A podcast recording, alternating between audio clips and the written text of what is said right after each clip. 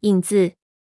寒气犹如冰冷的爪子，紧紧攥住森林大地。茫茫雪原在月光下闪烁着微光。森林中一片沉寂，偶尔有雪块从枝头上滑落。寒风拂过河边芦苇，发出沙沙的声响。小河冰封，再无往日潺潺流动的活泼景象。岸边芦苇丛里钻出一只个头高大的公猫。地上的积雪很厚，它每走一步便要不耐烦地抖落爪子上的雪。它的前面是两只幼崽，它们的四肢和肚子都陷进雪里，前进十分困难。每当它们累得想停下脚步歇息的时候，那只公猫便推着它们往前走。河道越来越宽，距河岸不远处有一个小岛。环抱小岛的河里长着茂盛的芦苇，笔直的伸向已结冰的河面。岛中心是一片光秃秃的柳树林，柳树的枝杈上都覆盖着厚厚的积雪。那只公猫鼓励两只幼崽说：“就快到了，跟我来。”它走下河岸，来到冰面上，穿过芦苇丛，跳上小岛。那只较大的幼崽勉勉强强跟在它后面爬上小岛，较小的幼崽则在冰面上连摔了几个跟头，最后趴在冰上呜呜咽咽，哭得甚是可怜。公猫急忙赶回来，想扶它站起来，可是幼崽累得实在是站不起来。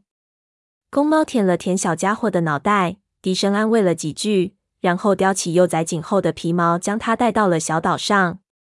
穿过柳树林是一片开阔地面，地面上长着一簇簇的灌木丛，这里也已经被积雪覆盖，雪面上密密匝匝地布满了猫爪印。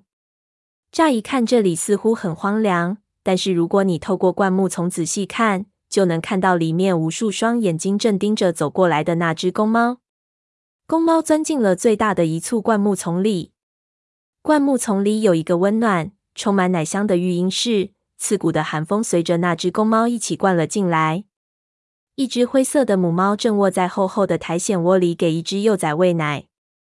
公猫走过去，将嘴里叼着的幼崽轻柔的放在母猫身边。那只较大的幼崽跟在公猫身后，也钻进育婴室，一进来就往母猫的窝里拱。母猫说：“向心。”你带来了什么？向心回答：“是幼崽。你能收养他们吗？”灰池，他们需要一位母亲。灰池吃惊地说：“但这是谁家的幼崽啊？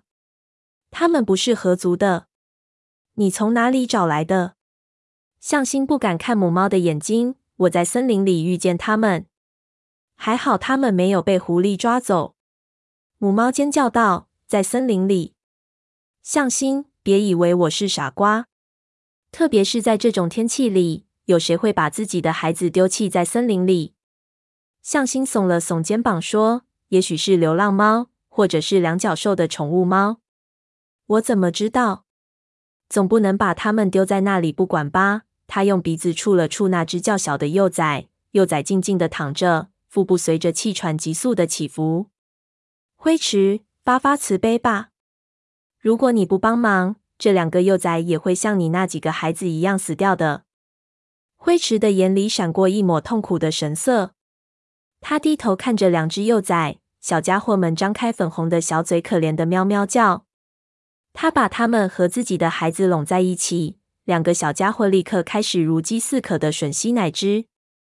安顿好这一切后，灰池说：“我还是不明白，大冬天的。”谁会把他们独自丢在森林里呢？他们的妈妈一定急疯了。向心用宽大的前爪挑起一片苔藓，说：“你可别以为他们是我偷来的。”灰池看着他，半晌后方才说：“不，我想他们不是你偷来的。但是你并没有告诉我全部实情，对吗？我告诉你的都是你需要知道的。”灰池气愤地说：“不，你没有。”他们的妈妈呢？向心，我知道失去孩子是什么滋味。我不想再让任何母亲遭受这种痛苦。向心抬起头盯着他，沉着嗓子说：“他们的妈妈很可能是一只流浪猫。我不会在这种天气里出去寻找它的。但是向心，照顾好这两只幼崽，其他的事别管，拜托了。”向心站起来。猛地转身走到育婴室门口，回头说：“我去给你拿些猎物。”向心走后，灰池低头去舔那两只幼崽，以增加它们的体温。融化的雪水洗去了它们身上大部分的气味，不过它仍能嗅到森林的气味、枯叶的气味和冰冻的泥土气息。而且在这些气味下，还有股微弱的。灰池一下子不动了，是他的真实嗅觉还是幻觉？他再次低下头去闻幼崽们身上的气味。他的眼睛睁得大大的，一眨不眨的盯着育婴室黑暗的角落，愣住了。他猜的没错，在这两个向心所谓的孤儿身上，分明残留着狄族的气味。